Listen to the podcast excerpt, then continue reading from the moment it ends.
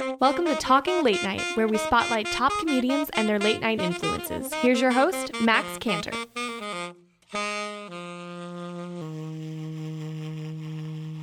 Hey, everybody, and welcome to Talking Late Night. I'm your host, Max Cantor, and today on the show, I have somebody who is currently an improviser with the Upright Citizens Brigade in New York City. He performs with the group Sleuth, and he also had a podcast called Improv Beat by Beat. And finally, he's helped write some of the Princeton Review's test preparation books, so uh, thanks to him for getting me prepared for the SAT all those years ago. Good work. Uh, please welcome to the show, Curtis Retherford. Welcome to the show, Curtis. Hey, thanks. How's it going? Glad I could help with the SAT. Yes, good work, SAT. And then I will tell you, uh, I did not use any preparation for the ACT. I just went into it, and I didn't even know there was a science section had I was I was sitting there and then they're like, "All right, uh, flip your page. It's time for the science section." And I'm like, "What science section?" it was a it w- was not a good moment. Uh, but yeah, I thought that was that's so awesome that that you did that, and I'm I'm definitely looking forward to learning about you know what what that's like to write for a test preparation book. Uh, right. But to to jump right in to the interview and to learn a little bit about you and your comedy influences, you know, Mhm. uh, growing up, what late night television did you watch that influenced you in your comedy? So for me, the big one was Letterman at first. And it was when I was in eighth grade, I was living in Colorado at the time. And they did one of those, like every once in a while at like 8 p.m., they would run like a best of Dave type thing. And it would be like a, a bunch of his bits, right? Mhm. and it would be like just devoid of the talk show just like these are some of the like you know on location bits and and um and that kind of thing.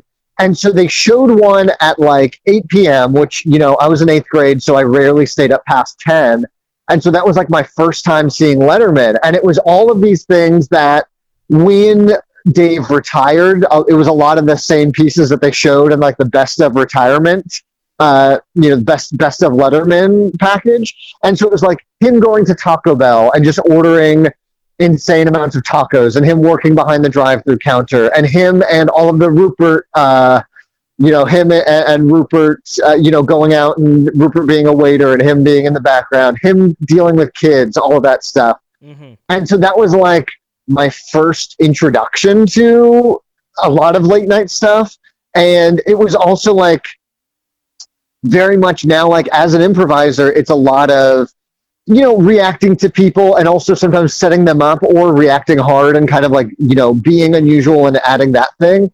And like i loved how much dave would play both sides of either if he was with kids he would just absolutely just kind of like play the straight man and like without like talking down to them or anything like that he would just set up these ridiculous scenarios and then let the kids kind of react and then just keep like provoking them Mm-hmm. bit by bit and then and then on the other side he would you know like be an absolute insane person and you know work a dr- the drive through at Taco Bell and just try to get somebody to order as many tacos as possible Yeah. and then he'd pay them back like just insane scenarios Right. so that was kind of my first intro to that. And then from there, I got into like Conan, which is very much kind of the same thing of what I loved was the, especially in his first couple of years. Like I think I started watching when he'd been doing it for like maybe two years. It was much more like absurdist. It was still like a lot of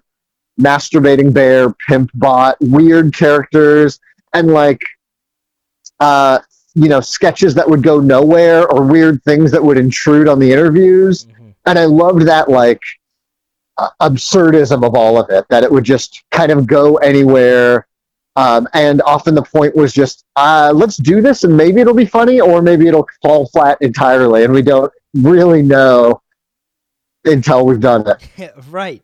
Now, I will say that's crazy. I didn't know uh, that Letterman used to have those like highlight shows where they just showed the highlights.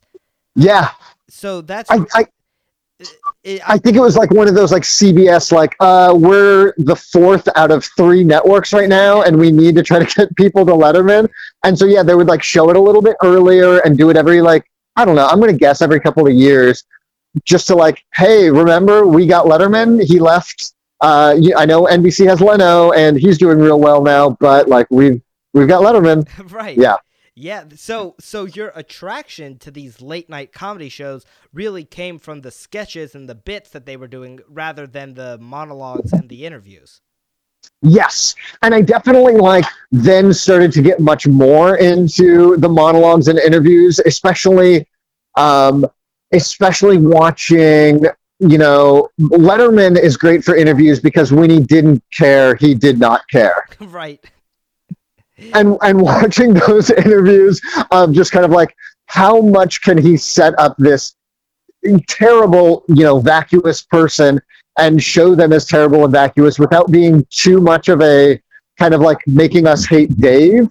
and really making it clear that like no this person that I've invited on my show really whatever is is terrible. Or like even when it was just somebody that and Conan was also great at this when it was just like a comedian or actor that they really respected and just like watching them kind of like tell stories. Like obviously like I was a huge Norm Macdonald fan so every time Norm was on Conan especially it was you know watch it as closely as possible and observe you know just watch Conan break every single time Norm would go into a new like rambling story right. but it was it was definitely the sketches and characters that was that kind of first hit for me that brought me into all of that stuff.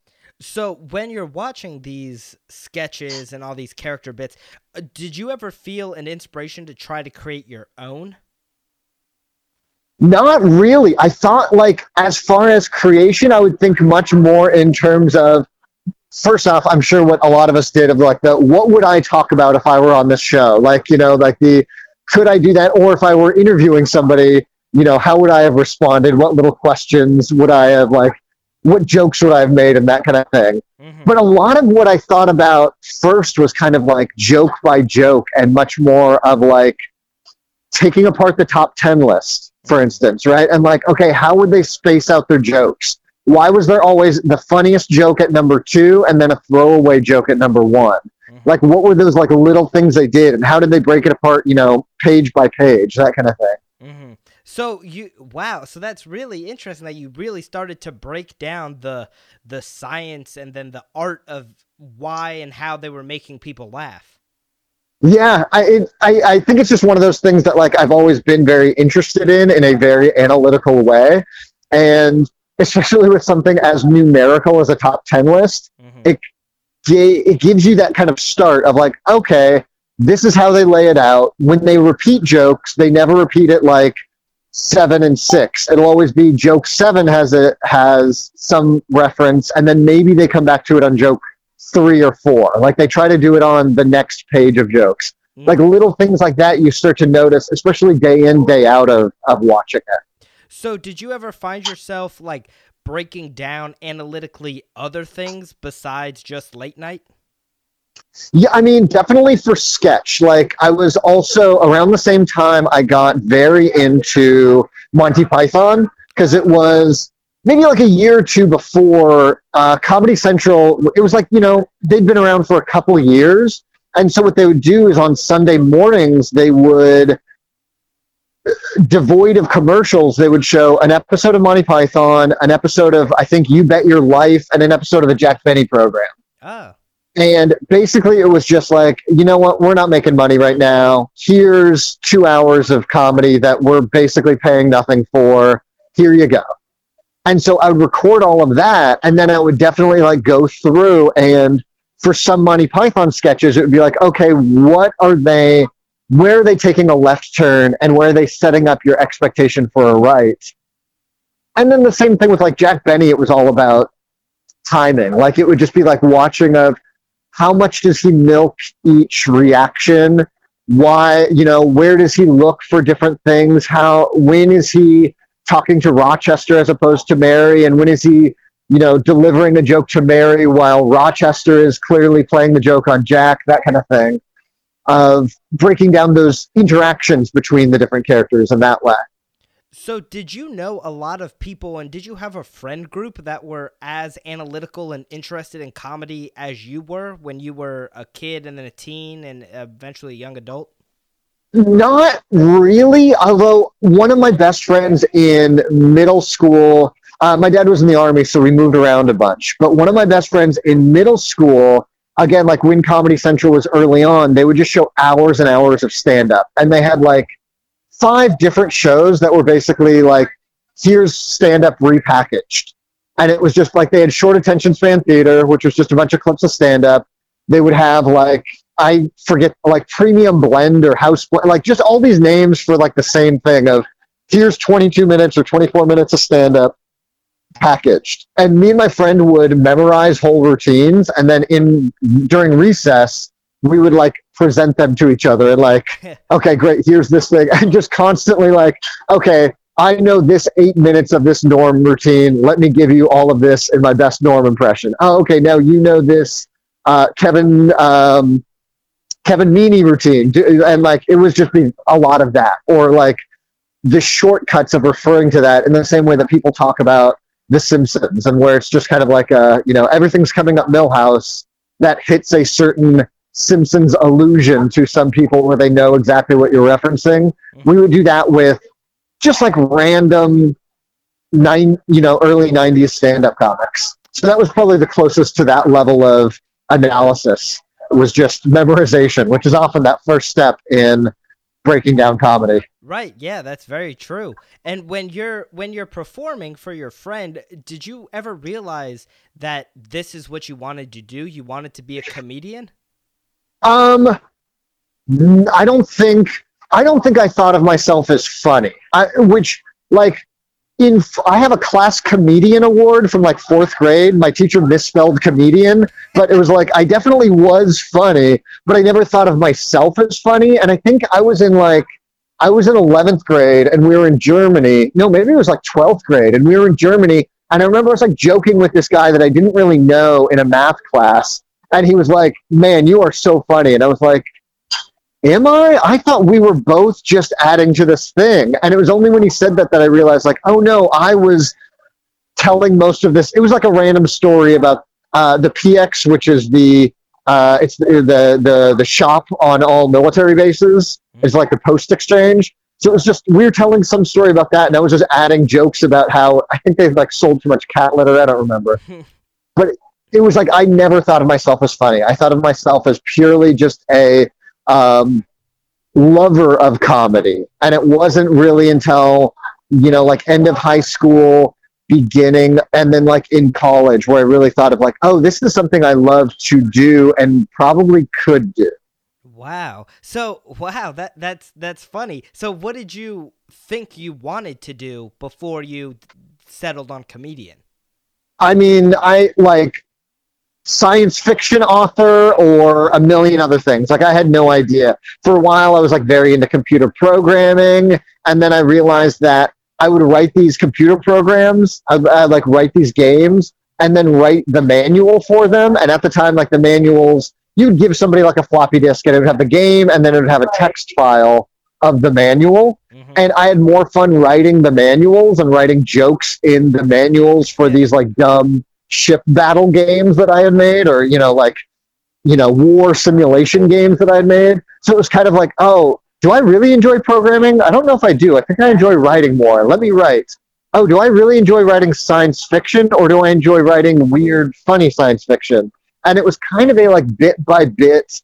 Oh, let me try this. What is the common thread in all these things I'm trying? Oh, I guess it's comedy. That's the part I like. Mm-hmm. Why am I doing this other crap? Right. So it was much more of a slow, uh, gradual process. Okay, and you mentioned you mentioned Germany because your dad was in the army. Did you travel? Mm-hmm. Were you traveling internationally a lot too? Not that much. Germany was the only place uh, internationally we lived, oh. and that was like for two years, and that was on an army base. So like all of my friends were either American or half American, half German, and so it kind of very much was still just like it wasn't wildly different from living in America. It was just basically an America where you could walk out the back of the base and suddenly everybody was speaking another language, yeah. but still knew English. So if you got lost, you were like, uh, where's the Würzburg base? And they'd be like, you know, oh, uh, over there. And they would have no problem responding like, oh, take this, take this main Strasse over here and then take a left and then you'll be there after, you know, two kilometers. I was like, okay, thank you, random German person who speaks my language and I have not bothered to speak your language. right. Did did your two years in Germany have any effect on either the way you saw the world through a comedic lens or your comedy in general? I don't know. I would um one thing that it did affect a lot, and especially with late night, is so by that point I was like very into Letterman. I liked Conan, but I like in like eighth and ninth grade, I would really only watch him on like Friday nights because I could then stay up later on those nights. But one great thing about living in Germany was so they have the TV you get if you're on base in Germany is called the Armed Forces Network and it's basically they have a they have a channel, a couple different channels that it's repackaged American shows for people serving in the armed forces, right? Mm-hmm. And so they will take shows, um, you know, pay whatever licensing fee, and then just show it to on American bases wherever you are in the world. And they'll replace the commercials with like, basically think of them as like PSAs. So it'll be like rather than a commercial, it'll be here's the history of the tri-corner hat, or hey, if you need to talk to your commanding officer, here's what to do. If you're shopping at the commissary, which is like the, the grocery store in every base, if you're shopping at the commissary, look out for these deals, like that kind of thing. so not real commercials, but then the shows, because they were like all essentially like 12 hours behind, they would air them whenever they wanted. So what that meant was um, we had AFN, and then we also had like the MSNBC Super Channel, which was like they would basically, you know, all the MS the NBC shows they would then show them in Europe, but at weird times, which meant that they would show Leno and Conan at like four and five p.m. And then Letterman they would show on AF on the Armed Forces Network at like I think it was like maybe seven p.m. or something like that. Huh which meant that I could basically get home from school and I could watch like an uninterrupted like four hours of comedy of like first I would sit through Leno, which was you know uh, had its moments, but a lot of it was kind of like oh it's jaywalking. You're pointing out that this person looks weird. Like it never felt as fun, mm-hmm. um, but it was still like whatever. It was still you know fun in its way. And then there would be like Conan, and then they would show. Then I'd switch over to the AFN, and they'd have like The Simpsons and MASH, and then Letterman, and I could like just watch straight through a lot of late night every single day, or you know, like four or five days out of a week. Mm-hmm. So when you got back to the United States and then you went to mm-hmm. college, mm-hmm. which is when you, you were saying you were like, okay, I can be a comedian. When you're in college, how, how did you make that into what you were doing when you decided, okay, I'm going to start doing comedy? Um, still very randomly. Like it was a lot of what are, what are some things that I like doing? Let me do a lot of those. So it was a lot of drawing comics for the school newspaper. It was, which I continued doing for a little bit out of college. And then it was also just like doing weird pranks and stuff like that, like I had kind of too much energy to burn, and I would burn it on weird things like uh, I went to a very very liberal college, the Evergreen State College. It's um, it's like a hippie college in in Olympia, Washington. And I spent like a week trying, like, convincing people that George W. Bush was going to come speak. This was when he was originally running for president, and so I'm just like, every night I would go around putting up signs that said George W. Bush, he's going to be here, you know, February 19th or whatever. And then they would take him down and put him up again. And it was just like unnecessary, weird pranks like that.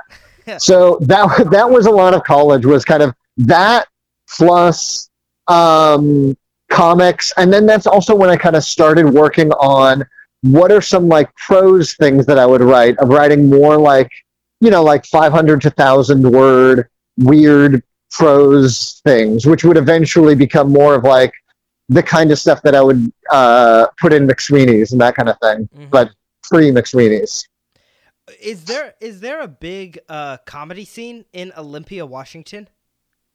Not really. There's actually, given the fact that it, it's a, it's a city of fifty thousand people. Okay. But it has it's it like it has a music scene it has like an independent film theater it has a great comic shop called danger room comics like it has all these weird things that you would expect of a much larger city because they have fought very hard to keep themselves kind of more or less like a, a downtown of local businesses.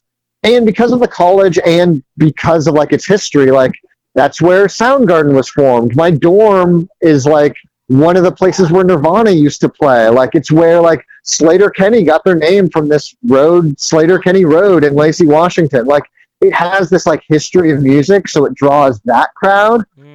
And then so it has a little bit of a weird like there's a public access station you know where it would become a there was like a tiny little stand-up scene that would kind of go from there and would like put on shows on the public access show and would do shows at band venues when there wasn't a band playing and that kind of thing or in the back of bars. So there was but it wasn't like huge. And i never did that much with it because it was still like do, at that point it was like do i want to do stand up and i would watch some of the other stand-ups and be like i don't like this stand-up at all and so what i should have done was still done it and gotten much better at it but instead i was like ah fuck stand-up i will do other stuff instead mm-hmm.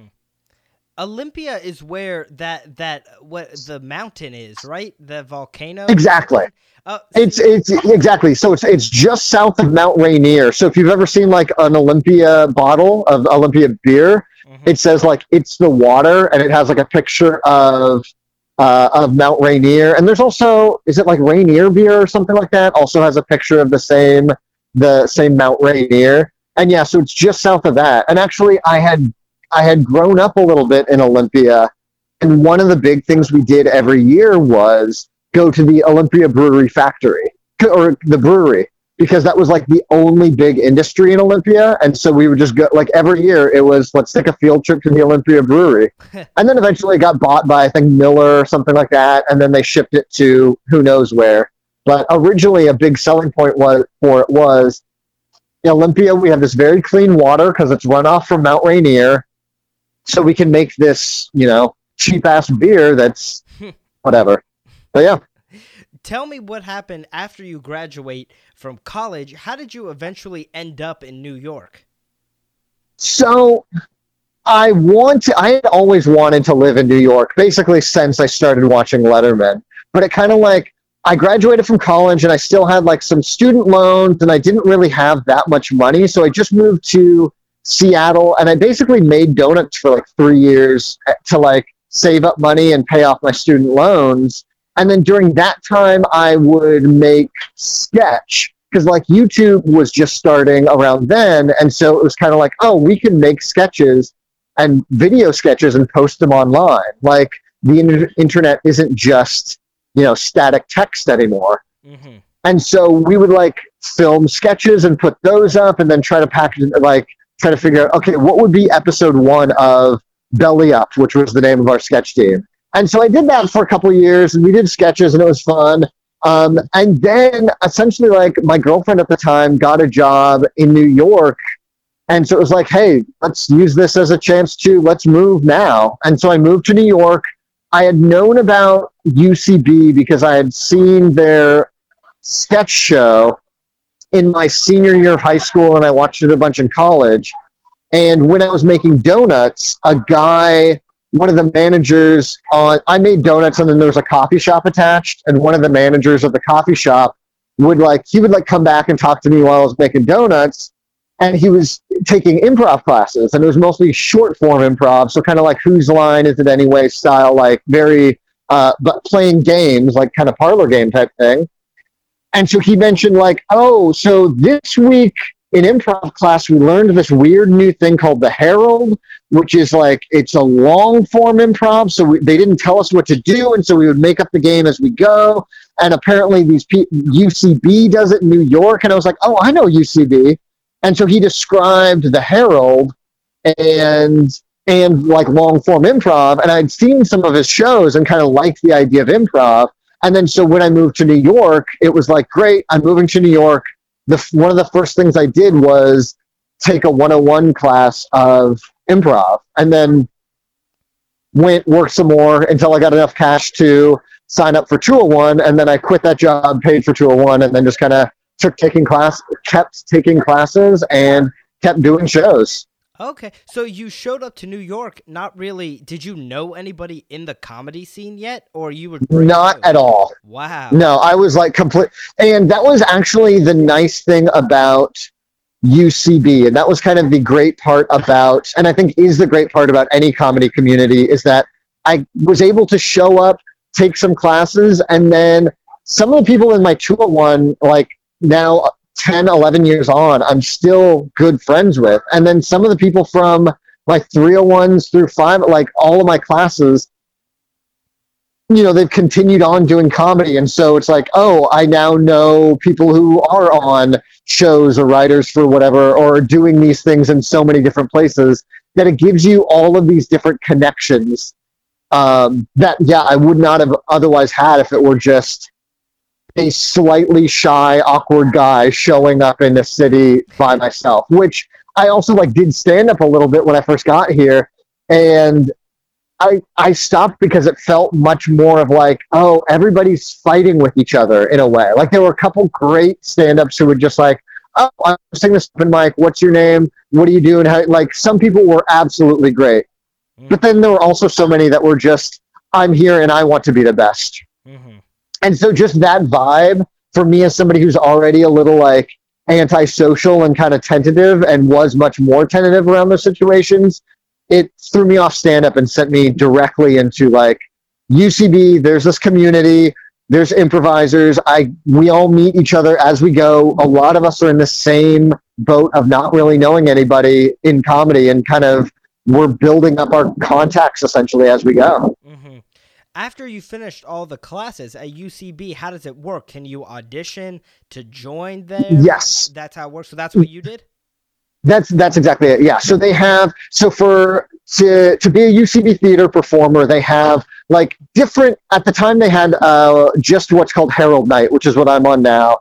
And basically you audition for you just audition for that and that's pretty much it they would have like an audition or two a year and I would audition for that. But at the same time, like it actually, it was a little while before I got on a team. But at the same time, I was auditioning for that. I was also like doing other shows and making web series and doing all of and putting up my own shows and like you know doing variety show making a variety show or you know writing songs and you know writing more things for McSweeney's and other you know online magazines and whatnot Mm-hmm. And so it was that was the goal there with improv, but at the same time it was let me, you know, keep a million other burners going.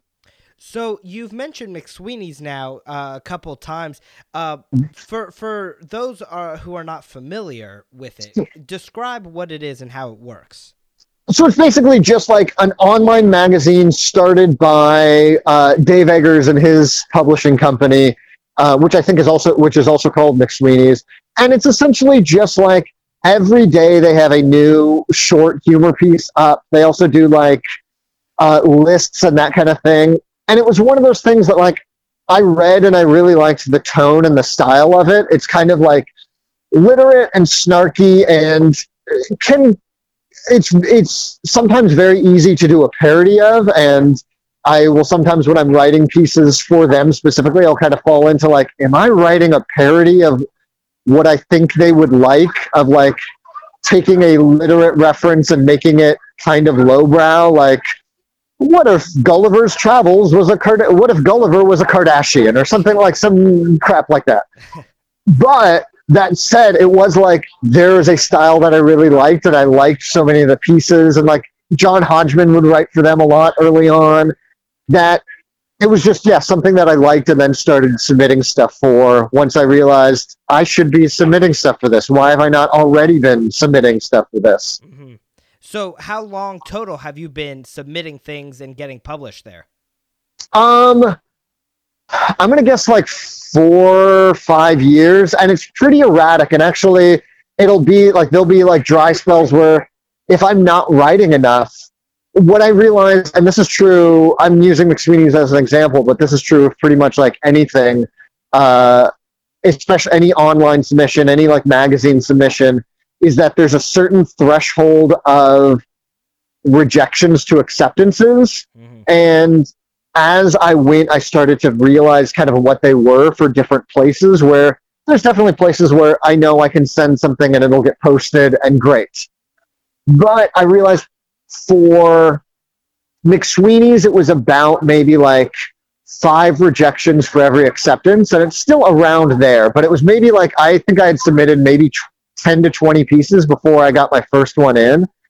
And so at this point now, it's, oh, you know what? I haven't had anything in for, I think, four or five months because I've only submitted, well, actually, lately I've been busy with, so zero things, but sometimes it'll be, oh, you know what? I've only submitted two things in the last five months. I need to be submitting way more to get over that hump of acceptance to rejection, that like ratio. Mm-hmm. So, do you find yourself writing uh, uh, pretty much all the time? Um, I should basically. I find myself berating myself for not writing all the time, uh, more than anything else. But um, when when things are going well, yes. Like when I'm like definitely like, oh, I have time for this, and work isn't getting in the way, and life isn't getting in the way. Absolutely. And one nice part about improv or any type of performance is it gives me that deadline of I need to show up. I need to, if it's a performance, have a character ready or have you know a song ready and if it's improv i just need to like show up but yeah a lot of it becomes in the best of times kind of working on three different pieces of okay i've been working on a pilot let me stop because i've got some ideas for this short piece let me work on that. Wait i need to now work on the song for this show that i'm doing in a couple weeks. Hmm and it, it, it becomes a lot of jumping around. Hmm So now I, I have to talk to you about this. I mentioned it in the introduction. sure. I read it on your website and I was so intrigued by it, and so I just got to hear what it's like. Um, tell me about how you got the job working for Princeton Review. So I basically I tutored uh, like I taught classes for them. I tutored and then I kind of like worked my way through after tutoring for a while. I for them I would like write they had an open call for like writing test questions, like writing individual questions. And then I kind of worked my way from writing questions to editing questions to then writing their tests and writing their books and doing a lot of that stuff for a while So and essentially like, yeah it was a lot of what i mentioned with the letterman thing of Uh-huh. breaking things down piece by piece of kind of looking it's it's very similar to kind of deconstructing a joke in a way in that if i look at a math question on the sat for instance if i want to write a similar test question to that question right so that way it tests the same things mhm. I want to think of what are the things that make this a hard question or an easy question? What are the different steps? And like, what types of numbers do they use? Do they use numbers that are you can easily do the math in your head? Do they do use numbers where they can throw you off? Are there only really two steps in this question, or are there five different ways to do this question? And does my question that I've written also have those five ways? Mhm. So it becomes a very analytical piece by piece. What is everything? Work. Uh, what is every piece of this question, and why did the person who wr- wrote it put it in that way? Right? What were they trying to drive the test taker to do? In the same way that, like, when you're breaking apart a joke, it's like, okay, why? Why in this Rodney Dangerfield joke does he start here what is he try- trying to drive the audience towards before he whips them back for the punchline Mhm. or you know so on When you wrote question, did you ever try to incorporate humor in your questions? um much more in the manual writing i would which actually kind of became um i wouldn't say an well it kind of became an issue only in that so like for instance there was a SAT manual for the Princeton Review, like which w- they would use for their classes, Mhm. which I wrote. And you know how in like test booklets, it, and I would add jokes in that basically. And the problem is, some of the teachers who had no sense of humor would think that the jokes were like uh, w- think the jokes were like typos or stuff like that. So like there was one joke where this is just such a dumb like little throwaway joke. But you know the pages and tests where it says this page is intentionally left blank, hmm right? And they do that that way. It's like, oh, you get to the end of the section and you can't see the next section, Right. right? Simple. So in the manual, we wanted to do that same thing for some pages. So it's like, oh, I have a reading passage here. I'm going to put this. This is going to be a blank page. That way, on the next page, the reading pa- passage is facing the questions about that reading passage, right? hmm And so sometimes it would say this page intentionally left blank. Sometimes it would say like this page unintentionally left blank. Like very dumb, simple things. And I would get emails from teachers saying like, uh, there's a typo on page 376. It says this page unintentionally left blank. And it's like, man, I can't help you. I don't like, I don't know what you want from me. Yeah. Thank Wow. you for pointing that out. Yeah. Right. So so your the books that you were writing was it just for the SAT or other tests? it was uh, SAT, the GRE, and then I would also did some work on like the GMAT and the ACT and some other tests like that. But it was primarily the SAT and the GRE. You know. Oh, and the other place. Oh, go for it. Oh no no no. Where where where else?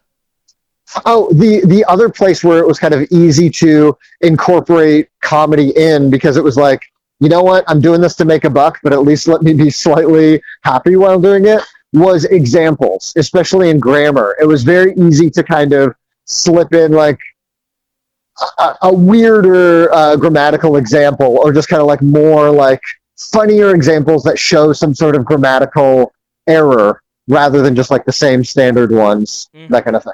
Hmm Well, I, I was Yeah. gonna I was gonna tell you my my favorite test taking moment. Like I've been removed. I'm in my second year of college now, so I've been removed Mhm. from all that for two three years now. Uh, but my favorite moment ever came when I was taking the ACT, and I mentioned the science uh, portion to you, but I Uh-huh. did not mention the the English part when we flipped open and uh, I flipped the test open and there was a book excerpt, and it's still to this day the only time this has ever happened to me and it was a excerpt from Steve Martin's book, Born Standing Up. Ooh, And yeah. I had I have I've read that book, and so I got so excited because I'm like, oh my god, I've read this book, and like I'm looking around, I'm looking around the room, uh, and like, Right. and, like I'm so excited, and everyone is just all sad. They're just taking the. test. it's all depressing, and I'm like, yeah, like you guys don't understand. You know, this is so funny. So that was that was my one happy moment where I've read a passage from a, a test before. Which they like studies have shown if you know or excited about the passage, you do much better on that on questions related to it. Yeah, I mean, I But yeah, but- I was Most people view each one as like a very like detached, even when they're fun pass when I know it's come from a book like that, if you take it out of context and students don't know it, they will treat the funniest passage as just like, I don't know what's going on. Why are they doing this? Why is this guy so weird? right, Why is she acting like this? Right. just because we're it's that we're used to standardized test is tests being terrible and humorless which they are. And that they're a terrible institution that our country has because it's cheap and used to be racist and blah blah blah. Hmm but historical backstory but we still have those like impulses so that yeah you were the only one who knew this was from one of the funniest people who's ever lived but everybody else was probably just reading it like it was part of a encyclopedia Right. Yeah, the thing that the thing that blows my mind is even to this day, you know, being 20 years old, I'll I'll talk to my friends about Steve Martin and people will my age will be like, I don't know who that is. yeah It's, in in in the SAT there used to be a, a, like a big grammar section mhm, and I would use um, I would use like different examples to teach different words, right? And one of the examples that I would use for to get people to remember the word sycophant was uh, Smithers. I would go like, okay, you guys know Waylon Smithers from The Simpsons, right? He's like Mr. Burns, like you know, you know, uh, Toady, like he's you know. Uh, he is a sycophant. Whatever Mr. Burns says, he will always say, "Y- "Yes, yes, Mr. Burns, you're right, Mr. Burns." mhm. And every year, as I would teach SAT classes, fewer and fewer students would know who uh, Mr. Smithers was. Right. And so it would just be like year by year showing that like generational difference in comedy of like what continues and what doesn't. And yeah, Right. I mean, it it's it's crazy. It's crazy to think of how it changes and it shifts. But I guess you know when it comes to comedy, when it comes to anything, that's just how it progresses, and the old Yeah. gets forgotten. Unfortunately. yeah, exactly.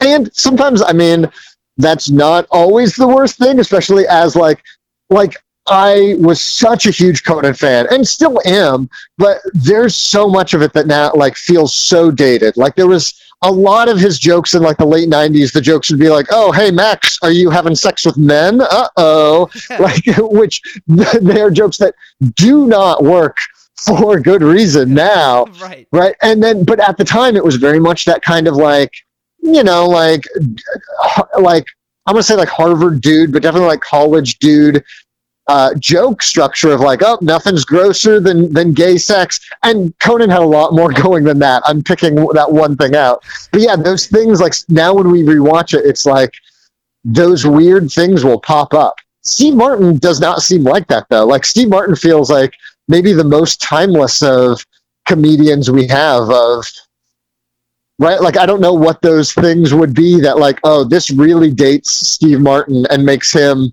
slightly unpalatable now Right. Well, I agree. I think too when it comes to Steve Martin is because his jokes were never like it was never pop culture stuff. It was always about the Sure. character. And so like like for example the balloon bit where he just makes a balloon and he says this is an amoeba or whatever it is. You could Right. you could apply that that that could go on for years and years and years and still be funny forever. yes Um, but when you get to more like the the very specific jokes about that era and that time, like you know Don Rickles' roast of Ronald Reagan might not be as funny now Right. as it was then. So it's just you know it's the different types of comedy and what can last. Yeah. yeah, it's very true. there's a uh Woody, there's like one Woody Allen CD, which obviously there's many other reasons now that listening to Woody Allen is, but like even when like in college, I was a huge Woody Allen fan. I, like watched all of his movies, and he has like one stand-up album, and some of the jokes were like very good. They were like closer to his New Yorker type pieces, but then some of the jokes they would be references of like the current literary critic for the Times or something like that, where it's like I could not care less about who this joke is referencing. right. Uh, with Steve Martin, I wonder also how much of it is, although there is a timeless to timelessness to that, there's also a so much of it, so much of the kind of like newness of it was, oh, he's doing this in, he's bringing that kind of rock star-ish persona to, like the jerk persona to stand up in a way that before, since all stand up was that kind of like Don Rickles, like, here's my joke, here's my joke, here's my joke. That was the joke. Mhm. And him kind of bring that looseness. We now assume that looseness to such an extent that that part no longer seems as fresh. Right. Yeah. It, it's true. I mean, you see, like what Steve Martin did was so innovative. It was so amazing, and and now, I mean, you could find tons of examples of people who are being very similar to that and are adding different elements into their stand-up comedy. That's not just the here's the joke, here's the joke, here's the joke. Exactly. Yeah. So it, yeah, I mean, but that's how you know comedy's evolving and the way it Yeah. evolves. Like I think when when we talk about uh, the evolution of it, one guy that stands out in my mind is definitely Bo Burnham and the stuff he does, where it's with all the music comedy and he has so many special effects and what he does, and just it's very different. It's all the different types of comedy now. And and are you thinking of Bo Burnham specifically because he uh, kind of like I'm going to say casts a wider net because he doesn't have like well this is the one Bo Burnham thing. It's not like a Ronnie Dangerfield, you know, take my way. Uh, I get no like that kind of like no respect, but that he's doing it in so many disparate ways. Is that what? Right, and I I don't know, like when when I think of uh Bo Burnham, and maybe maybe the reason why I'm comparing both of them is because both of them have songs in there and or Sure. Yes. Um, but like I think of Bo Burnham stuff where it's just very it's very different. Like uh one one instance that stands out to me is in one of his stand-up specials and he he says something like you might think that uh the, uh, this show is is extremely planned out. And in fact you'd be correct it's extremely planned out. And then he makes his fingers in the shape of a gun and puts down his thumb like he fires. And there's a sound effect that goes bang but like it's a, the exact moment. So i don't know it's like it's very it's very right. it's very different. It's very unique. And yeah, that, that's like a great, like, kind of like, yeah, he's, I mean, he's like pretty young and he definitely seems like one of those like nerds of comedy. Like, Mhm. stealing from so, like, stealing in the best possible way from like, oh, what can I take from like, the like Penn and Teller or Steve Martin or like all of those like little disparate things to put together right one incredibly planned out show that's that still manages to surprise. Right. I mean, it's like uh, Jerry Seinfeld has a quote where he says, "Good comedians copy, great comedians steal." Right. So it's it's very similar to that. Where you're right, Bo Burnham. Which I think he took I think he took from Oscar Wilde. Oh, well, at that. Put that. Well, that's why he's great. He, he, Yeah. look, he took it. Uh, but yeah, I mean, it, you're you're absolutely right about Bo Burnham, where he just he saw all the little different things and was like, let me morph this together into this one character in this one show.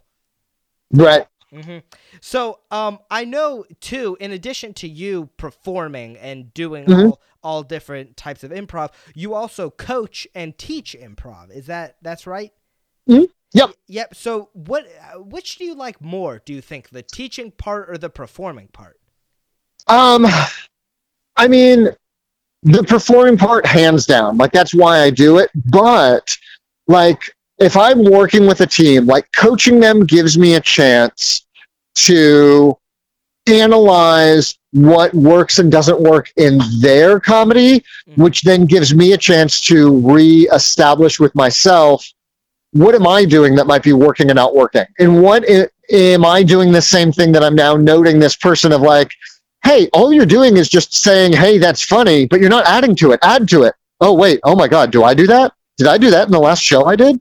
Hmm And so it kind of forces me to consistently reevaluate comedy in general or the comedy that I'm seeing in general. And it's a bit of a like a um, I'm looking specifically then at um, um, improv comedy, but it's still like, yeah, it forces me to relook at do I really like this, right? hmm And so it, it helps kind of further hone what I'm doing, but definitely performing more than anything. hmm Uh, how many total teams or people do you coach currently?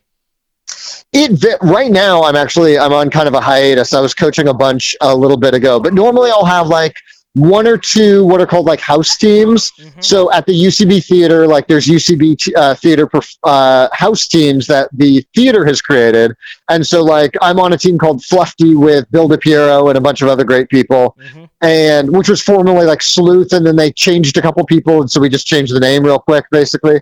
But uh, I'll normally coach one or two of them, and then a couple other groups of people who are like either doing shows elsewhere or are hoping to get on a UCB house team. Okay. All right. So that, okay, I see now.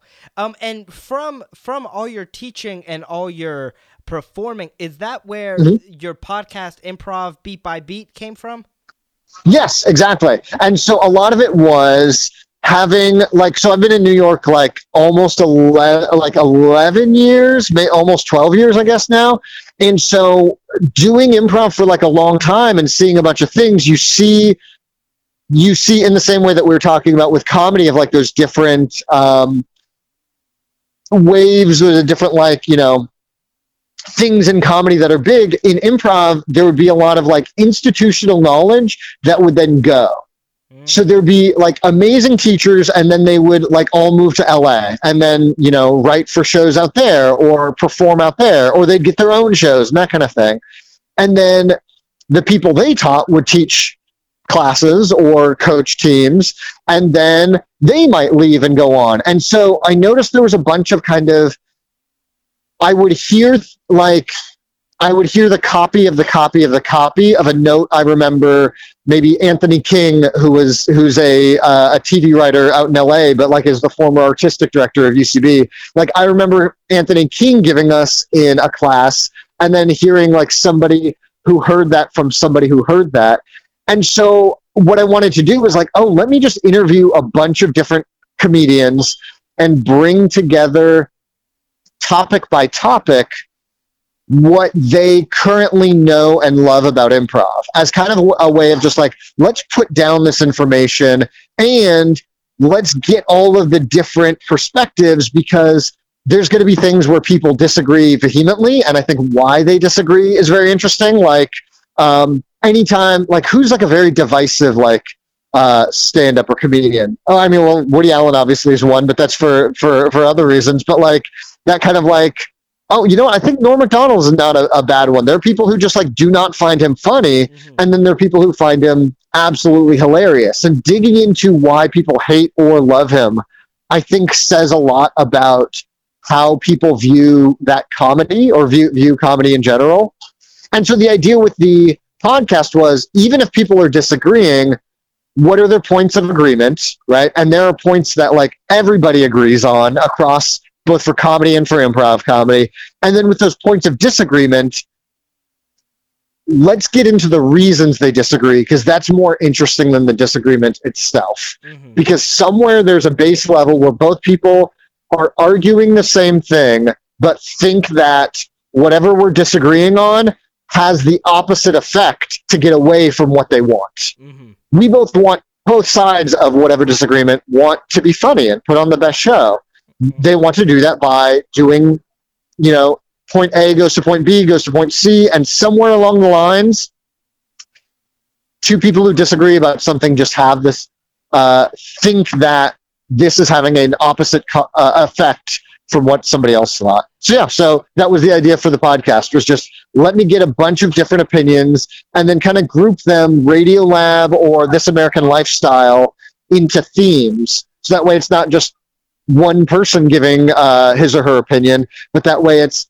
how what does everybody think about um, first beats in a Harold, which basically means in the Harold uh, improv form, you will see scenes a first time, which are called first beats, and then you'll return to them for second beats, and then you'll return to those same comedic premises again for third beats. And so it's like, well, what do you all want to see in that first presentation of the comedic premise to the audience in that mm-hmm. first scene or that first sketch, essentially. Mm-hmm. So yeah.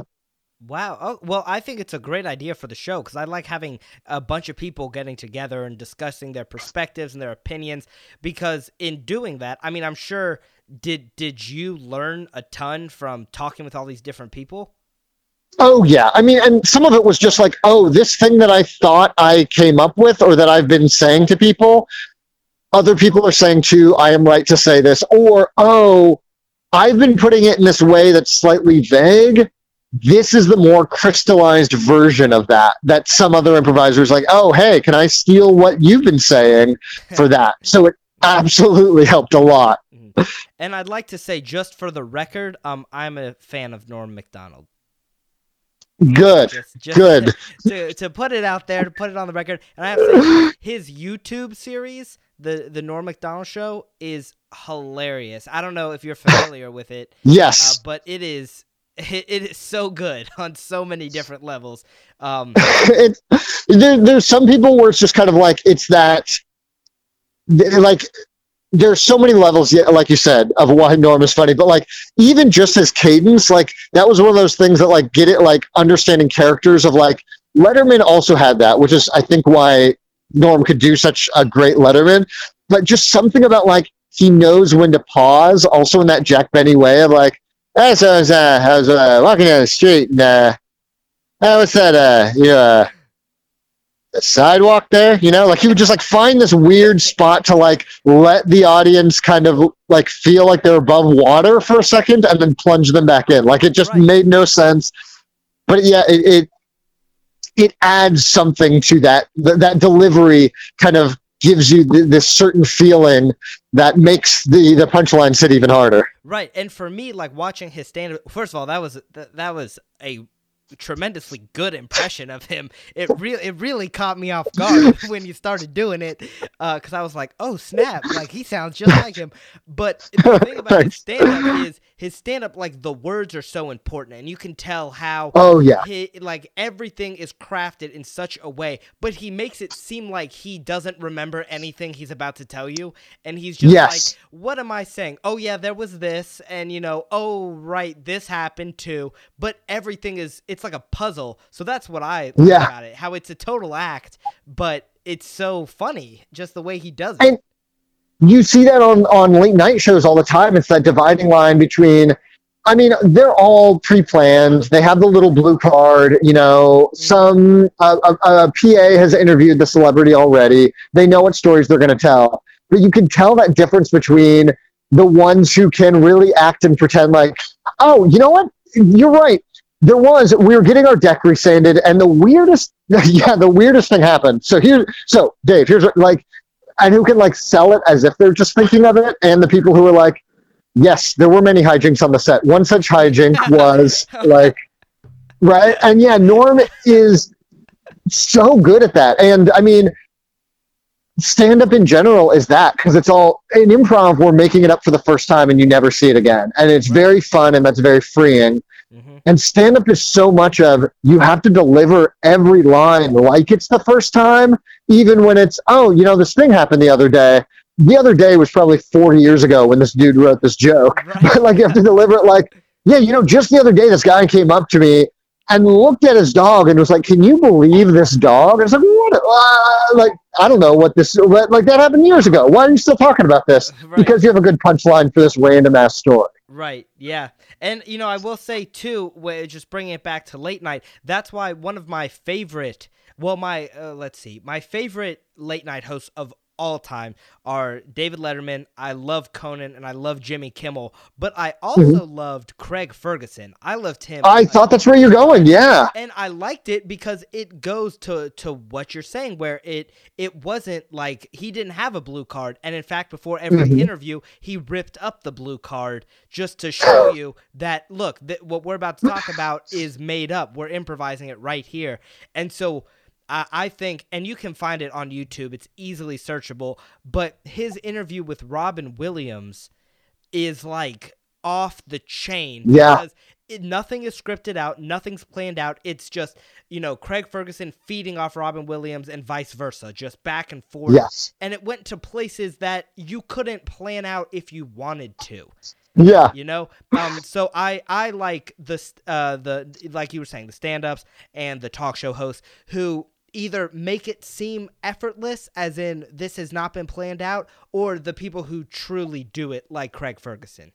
Yes. And Craig Ferguson was such a breath of fresh air in that it was the exact opposite in that it what he was putting so much effort into it to make it to do that. And it was so new to see that kind of like him changing how he did monologues, which mm-hmm. is so like such simple and such a simple dumb thing, but every single person who ever had a talk show they would do test runs. They would try throwing out the monologue, and then they would realize, no, we need an opening monologue.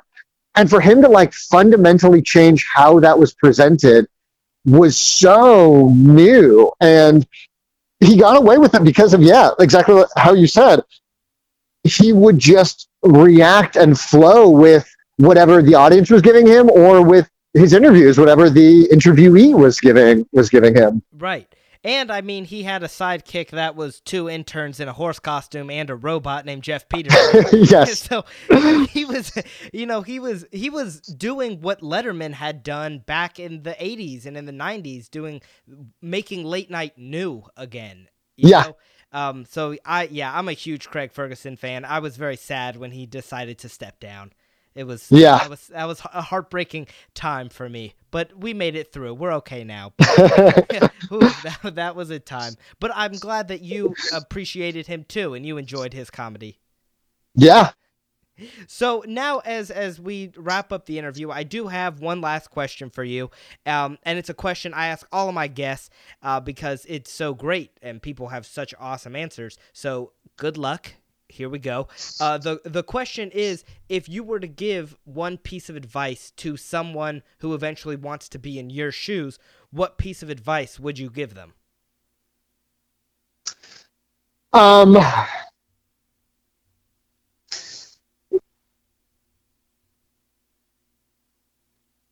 work as much as you possibly can at everything you love doing and stop doing the shit that you don't love doing, which may include video games. That so essentially, like, I, does it make, yeah, I don't know. I have so many friends who are so very funny, and and I do this too, especially like when I'm depressed or something like that. It'll be, oh, I just spent 60 hours of my life finding potatoes in a fantasy world so I could complete something, rather than fuck, I could have written, uh, you know, two chapters of a book in that time uh-huh. and and so definitely there are everybody should have hobbies and live full exciting lives and do a million things but if you want to do comedy and if you love doing comedy do comedy. Mm-hmm. Like everything else you do is going to be is going to be a distraction and you will need distractions so don't give up those distractions and don't feel like you should be writing 23 hours a day or beating yourself up about write, not writing 23 hours a day. But people will find ways to convince themselves. People will find ways to get in their own way. And there are many of those. Drinking is a common one. Video games are a very common one especially with i mean yeah. Yeah especially with like i think like anybody younger than 40 like that's just kind of like what we grew up on. Mhm. and so yeah that's that's my overall advice is just do it as much as possible. Yeah, yeah, very well said. Very true. Um, and uh, now, Curtis, if people want to reach out to you or maybe find you or listen to Mhm. your improv beat by beat podcast, how can people find you or see you perform? So you can see me perform uh, Tuesdays and random other nights at UCB Theater Hell's Kitchen, which you can go to